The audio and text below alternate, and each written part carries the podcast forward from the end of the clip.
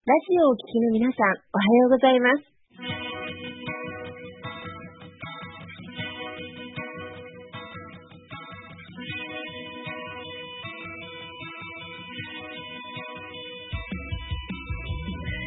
那覇より毎週日曜日9時30分からお届けしております。坂本のり彦のラジオ経営塾が今日も始まりました。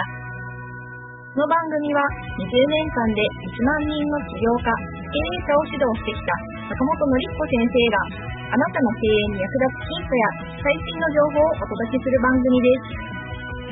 坂本のり彦のラジオ経営塾、今日も最後までお楽しみください。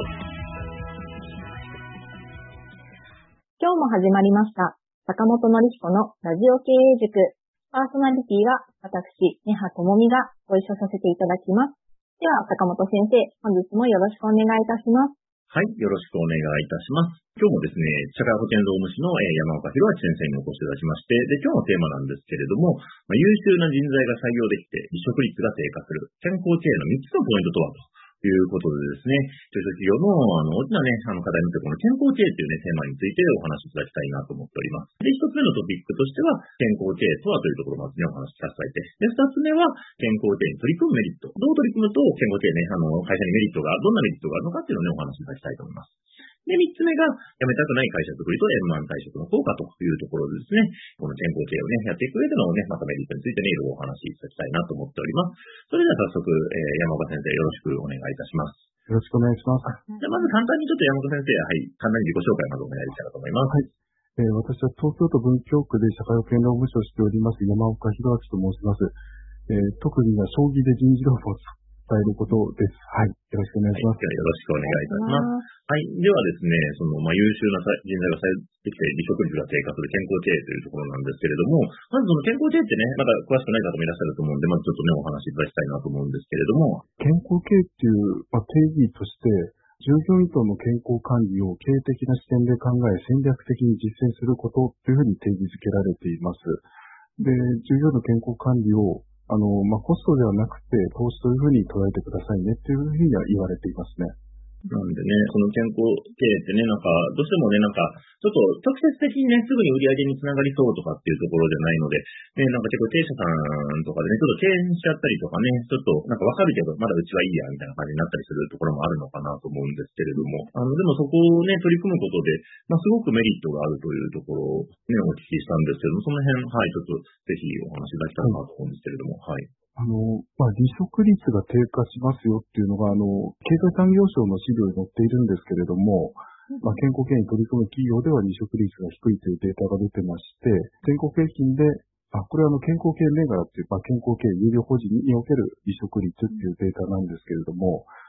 およそあの、取り組まない会社よりも半分程度なんですね、離職率。うん、えー、まあ、少ないっていうことですね、離職していく方が。はいはいはい。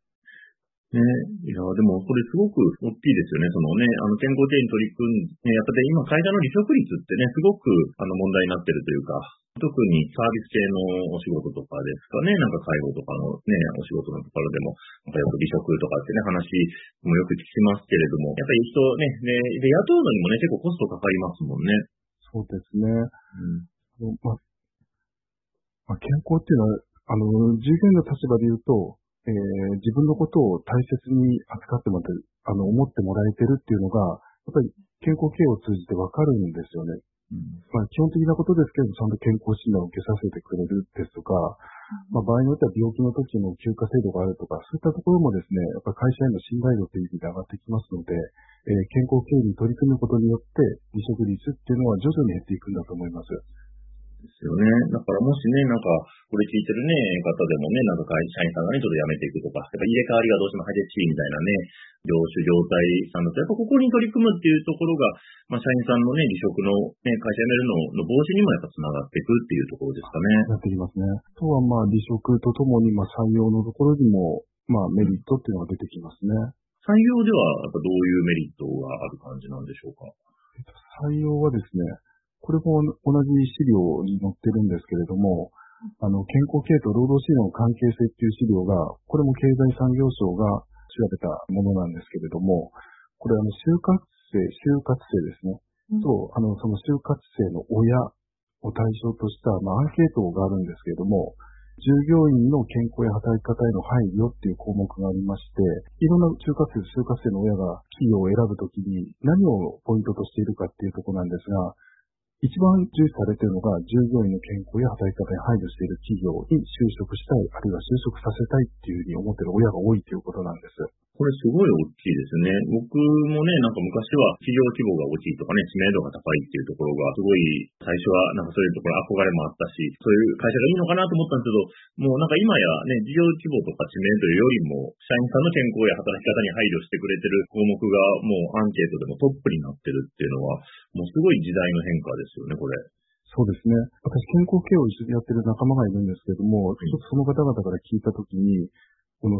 学生さんが企業を選ぶときに、健康経営スペース企業名とか入れて検索をするそうなんですけれども、えー、つまりあの健康経営に取り組んでいない企業はもうそもそも除外をすると。えー、まあ、そこには応募してこないということなんですけれども、なのでそれだけ企業を選ぶ基準の一つとして健康経営が取り上げられているということがわかると思いますね。あこれ、すごい大事ですよね。ね、新卒とかでね、やっぱ企業選ばれるところもそうですし、あとね、中途とか転職のね、方を採用するときもね、今後多分そういう健康経営っていう指標で選ばれるっていうのはすごい出てくるのかなと思いますよね。そうですね。やっぱりあの、健康経営ってちょっと馴染みがなかったと思うけど、まあ5、6年前からこう、取り組みがスタート、あの、有料法人っていうあの、認定制度もできてきまして、で、その認定を受ける企業も徐々に増えてきてるんですけども、あとは、まあ新聞とか、あの、まあインターネット上とかニュースとかでも、たびたび健康経営、これは私が健康経営やってるからそういうキーワードが耳から入ってくると思うんですけれども、結構あの、駒先の経営者さんとお話をしていても、あるいは他の経営者さんとお話をしていても、多分5、6年前は健康経営ご存知ですかって言っても、何ですかそれっていう回答がほとんどだったんですが、最近は言葉だけは少なくともご存知ですね、大体の経営者さんは。はいはいはい。そうですよね。やっぱりね、もうそれが結構認知ね、されて、こうやってね、就活生の方にも、認知が、まあ一般の人にも健康経営って言葉がね、馴染み出してるっていうのは、もう、で、それがね、もうこうやって選ぶ基準の一つになっちゃってるっていうのは、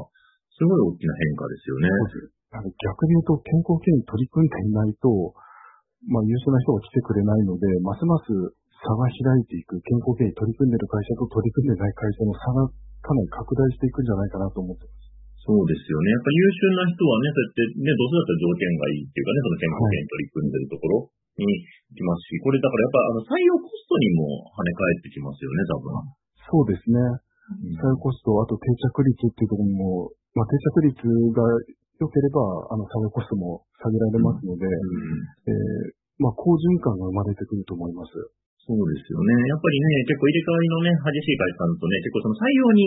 ね、なんか結構ね、一人採用するのに人材紹介会社にね、何百万とか払ったりとかってあったりしますもんね。はい。ね、それが減ってね、で、定着率も良くなれば、そういうね、不要なコストが減ってくるから、結果的にね、経営も良くなってくるっていうか、直接的にね、健康経営っていうとなかなかね、皆さん業績アップって考えなかったかもしれないですけど、そういうね、不要な経費がね、抑えられてるいくっていうことで、非常にいいですよね。いいですね。うん。皆さんいかがですか？すごく大事だなって思っていて、私自身、あの、転職を何とかしているので、あの今の会社、それこそ健康経営に意識されてていい会社だなって思ってるんですけど、環境が悪い会社っていうのも経験していて、やっぱり自分が長く働けるイメージができなかったっていうのはすごく大きくて、やっぱこの環境下の中で働き続けるっていうのには、自分も不健康になっていくし、年を重ねた時に、体力的にも厳しいなっていうふうに思ってしまったので、ここの取り組みって長く働いてもらうためには、すごく重要なんだなって思ったのと、あとちょっとお伺いしたいのが、そこに気づいて健康経営見直ししようってなった時に、どういうふうな基準とか、どっから見直し始めればいいのかなっていうのが気になったんですけど、どういうところを取り組んでいったらいいんでしょうか？あありがとうございます。健康経営っていう、まあ、キーワードがとちょっと戦いイメージづらいと思いますので、ちょっとだけ、あの、認定制度っていうのがあるんです。健康経営有料法人の認定制度っていうのがありまして、これ経済産業省がまあ主管としてやってるんですけども、まあそれ以外にもあの、各地方の協会憲法とか健康保険組合が独自の、また別の認定制度があったりするんですけども、この経済産業省で申し上げますと、その認定数はもう年々増えてきています。で先ほどおっしゃったので言いますと、あの認定要件というのがいくつか分かれていまして、認定を受けることが目的ではないんですけども、ど何からどこから取り組んでいいか分からないっていう場合は、きっかけとしてはこの認定を目指していただくっていうのが、あの、いいと思います。で基準でもですね、あの認定の要件っていうのも、いくつか項目が分かれているんですけれども、何か特別お金がかかるとか、ものすごく大変なことをしなければいけないっていうものではありませんので、一、つずつ要件を確認しながら取り組んでいただくっていうのがおすすめです。この要件はもう普通に公開されてるわけですよね。公開されてます。実は毎年少しずつ厳しくはなっていってるんですけれども。そうなんですね、はい。で、今年はまあ2022年で、えー、もう認定は今年は3月に終わったんですが、うん、この2023年のものも、今年の多分夏頃からその応募の期間が始まりますね。うん、申請する期間が始まりますので、取り組み始めるんであれば、ちょっとその前から、まあ半年とか1年くらい前から取り組み始めて申請をするという流れになってきます。これはあれなんですか一回取って終わりという毎年会社としては取っていくみたいな感じなんですか？あの、おっしゃる毎年なんです。はいはいはいはい、なので2022認定されたから2023何もしなくていいよっていうことではなくて、はい。こう PDC は回していくっていうか、去年できなかったけども、今年はここを改善しようとか、はい、えー、今までもより良くしていこうっていうことをずっと続けていくことが必要です。はいはいはい。あで、内容もちょっとずつまあ変わってたりとかするっていうような感じなんですかね。あそうですね。うん、あの、やっぱりですね、例えば今だったらコロナですから、感染症予防対策みたいな項目もあるんですけれども、確か5、6年前ですと、あの、アルコール消毒液って今だともう馴染みがある、どこに行っても置いてあると思うんですが、多分コロナが始まる前って、そんなに置いてるとこって多くなかった、大きなビルとか、まあ、ちゃんとしてるっていうと語弊がありますけれども、す、べ、ての会社にはなかったと思うんですね、アルコール消毒液。で、当時はそのアルコール消毒液を設置しているだけでも1項目クリアしてた時代があるんです。まあ、今はさすがにどこの会社も当たり前に置いてますので、それだけだとちょっと足りないんですけれども、あでも一個一個見ていくと、あの、当たり前のことを当たり前にやる、つまり法律で定められた、例えば定期健康診断をちゃんと100%受診するとかですね、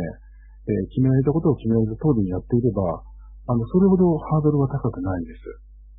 先ほど僕もお話聞かせたですね、結構定期的に健康診断社員さんがね、ちゃんと受けてるかとか、まあ社内でそういう取り組みとかをね、なんかちゃんと勉強会とかしてるかみたいな、結構取り組みやすいですよね、項目としては。そうですね。あの、今ちょっと勉強会みたいな話もありましたで、うん、例えば健康診断は100%受診するのはもう当たり前法律で決まってるんですけども、うん、意外とご存知ないなって思うのが、うん、労働者、まあ、従業員、社員の方ですね、は、法律で健康診断を受診しなければいけないという義務付けられてるんですけれども、まあ、そのことをご存じない方が結構多いと思います。はいはい。なんとなく会社が健康診断を受けろって言うから受けてますよっていう方が大半なんじゃないかなででもその意識だと、忙しかったら受けなくていいよねっていうふうな方向に行ってしまうので、はい、会社が言うから受けるんじゃなくて、法律でちゃんと決まってるんですっていうことをお伝えした方が、うん、あちゃんと受けなきゃっていう意識になるんじゃないかと思います。そうですよね。そこをね、確かになんかね、ちょっと忙しくてめんどくさいとなんかもう、もう今年はいいかみたいな感じでね、飛ばしちゃう方も、ね、中にはいらっしゃるかもしれないですもんね。そうですね。結構いらっしゃいますね。お忙しい人の方は。そうですよね。うん、でもね、そこは別にだから特別なことじゃなくても、法律で義務付けられてるものをちゃんと実施しましょうねっていうところで、点の一つの要件が満たせるということですよね。で今、法律で決まってるからということでお伝えしたんですけれども、うん、で法律で決まってることをちゃんと、まあ、受信していない、で受信してなくても、まあ、今すぐ何か事故になったりトラブルになったりっていうことは、ちょっと考えづらいんですけれども、うん、えー、受信していなかった方が、まあ、それがきっかけで、ご病気になって、例えば亡くなってしまったとか、労災になってしまったっていう時に、会社はやっぱ責任を問われるんですよね。はいはいはい。やるべきことをやっていなかった、えー、なんで健康診断を受けさせていなかったんですかとか、あるいは健康診断を受けさせて、えー、再検査の必要ありとか出ていたのに、その、えー、受診の干渉をしていなかったとか、うん、必要な対策を講じていないと、やっぱ責められる要素になってしまいますので、えー法律で定められたものは最低限やってほしいなっていうのは私の思いでもありますし、はい。そうですね。社員さんのためにもなりますし、まあ、経営者側から見ると、やっぱりね、その、そういうリスクをね、なんか、減らすっていう意味でも、そこはしっかりとやっておくっていうのは非常に大事っていうところですかね。そうですね。うん。で、実際取り組んでる会社の、あの、すごく増えてきていまして、はい。それだけもう、あの、健康系有料法人の申請、あと認定の状況っていうデータが出てまして、はい。えー2016年度から始まったんですが、その当時はまあ300とか400とかそのくらいの件数だったんですが、えっと、直近だと中小規模の法人さんは1万2000社を超えていますので、えかなり増えてきています。ー、はい。なんだ、もうすごいね、もう数がもう全然違ってきてますもんね。そうですね。うん。あの、おそらく今後も増え続けると思いますので、えーまあ、認定取ってればいいってわけではないんですけれども、うん少なくとも取り組んでいないと、あのー優秀な従業員さん、就活生たちはですね、他の会社を選んでしまいますので、えーもう取り組まざるを得ないと思います。そうですよね。同じぐらいのね、事業規模とかでね、あの、その健康経営に取り組んでる企業とそうでない企業が、もう明確に分かれてるとするのはね、どうせだったらもうこっちの取り組んでる方に入ろうみたいになりますよね。なりますね。うん。あとは、お給料が高い低いとかでも、まあ、あの、選ばれることがあるんですけれども、うんどちらかというとそれ以外の要素を先ほど見ていただいた、やっぱ健康ケア、働き方に配慮した企業が選ばれる傾向がありますので、ますます重要だと思います。これはこれからの本当中小企業の経営者さんにとってはもう本当に、もう本当必須になるぐらいの感じですよね、そうするとね。そうですね。で、なんか資金が高いなって思われるかもしれないんですけど、認定の基準を確認しますとですね、例えば、なんか運動、健康イコール運動とか食生活みたいなイメージがあると思うんですけれども、例えばこの食生活の改善に向けた取り組みみたいなのも認定の要件の一つに入っているんですけれども、じゃあ食生活の改善ってなんか栄養士さんとかそういった人に来てもらって、えーカロリーとか全部計算してもらわなきゃいけないのかとか、こう、すごく難しくイメージされる方もいらっしゃるんですけども、実際のこの、えっ、と、基準、要件を満たしたの基準を見ますと、例えば企業の中に自動販売機がありましたと、飲み物の自動販売機があった場合に、そこに糖分の多いコーヒーとか、まあそういった、えー飲料がおあ売っていた場合、その中身を変える、えー変えるときに、お茶ですとか水ですとか、まあ糖分の入ってないものに変えるだけでも、1項目クリアになるんですよ。うんうん。運動機会の増進もですね、じゃあ運動会やらなきゃいけないのかとか、結構、まあそれはそれでやるんだったらそれでも結構なんですけども、じゃあそこまでやらなきゃいけないのかっていうと、そうではなくて、今であれば多分スマホってほとんどの方が持ってると思いますので、そこに多分歩数計とかも組み込まれていたり、そういうアプリがあったりしますので、でそれでみんなでちょっと歩数競争しもしましょうかとか、えー、昔万歩計ですね。はいはい。えー、1日、例えば何千歩、8000歩目指しましょうとか、一番歩いた方を表彰しましょうとか、そういう取り組みでもいいですし、あの、昔ながらのラジオ体操を、あの、やりましょうでもいいですし、あ、ただ一個今、ラジオ体操って言ってしまったんですが、はい。始業時刻の前にラジオ体操をするのはお勧めしないです。はい。そうですね。強制する労働時間になってしまうので、はいはいはい。それはちょっとご注意ポイントを気をつけてい時間外労働になっちゃう可なってし能性が。まうんです。はい。はい。まあ、し始業時間が始まってから、まあ、最初5分とか10分でやる。あそうですねですかね。なんで、一個一個の項目はそんなに難しいことではないので、うん。あの、ぜひ取り組んでいただきたいなと、うんお金もそれほどかからないですし、はい。え基本的になんかこれやるからお金かかるってものはほぼないみたいな感じ。ほぼないですね。そうですよね。まあ、まあ、はい。皆さんの時間だけちょっとかかるみたいな感じですかね、少し。おっしゃる通りです。うん。あとは従業員さんにもあらかじめ説明して、会社の方針を伝えて、うちの会社は健康系取り組むぞっていう、まずトップの方が発信してもらうのが一番大事です。はいはいはい。もうね、これはね、皆さんの、ね、社員さんのためでもありますもんね。そうです。まさに社員さんのためです。これは。うんね。まあ、それが回り回って企業業績にもつながってきますので、うん。うん。こんなにね、なんか効果的な企業業績の上げ方というか、本当にね、ないのかなと思いますよね。そうですね。まあ、全員健康な方がいいはずですので、不健康で喜ぶっていう人がなかなかいらっしゃらないと思いますので、えー、全従業員の方が健康になって、えー、みんなで頑張って企業予算を向上しようっていう方が、まあ、前向きな会社になっていくと思います。そうですよね。社員さんとの一体感というかね、社員さんもね、会社も自分たちも考えてくれてるんだなっていう認識にもなりますもんね。そうですね。うんそうまあ、実際あの、私、健康経営のアドバイザーとしても企業さんに入らせていただくときがあるんですが、やっぱり、ちょっと繰り返しになりますけど、トップの方ですね。はいはい。そこのご担当者の方、人事とか労務の担当者の方が、うん、あの、健康経営取り組みたいんで皆さん協力してくださいねって言われても、言われた方の別の部署の社員の方は、あ、またなんかやってるなくらいに受け止められがちです。うん、でも、事業所のトップ、社長ですか、うん。えー、トップが本当に皆さんの健康を守りたい、というはあの企業行政も向上したいんで健康経営取り組むのでよろしくねっていうふうに力強く言っていただいた方が、やっぱり浸透しますね。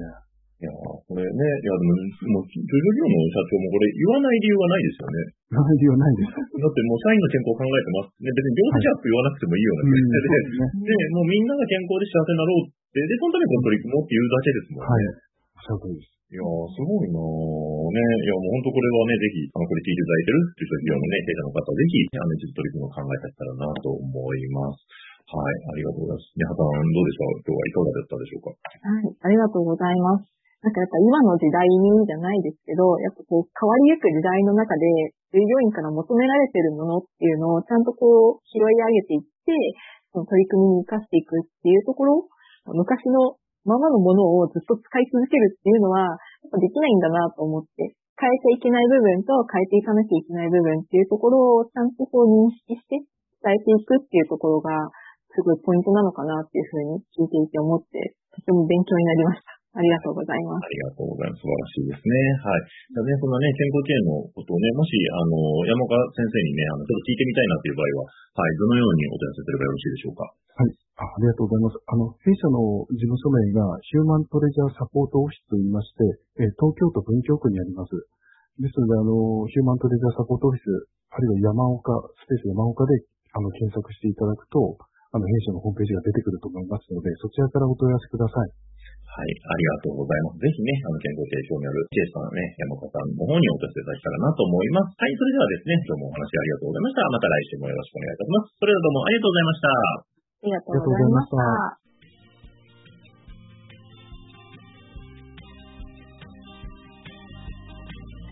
この番組では、企業や経営についてのご質問を募集しております。こんなことで悩んでいます。こんな場合はどうしたらいいの？などなどご質問がありましたら、ぜひ番組宛てに送ってくださいね。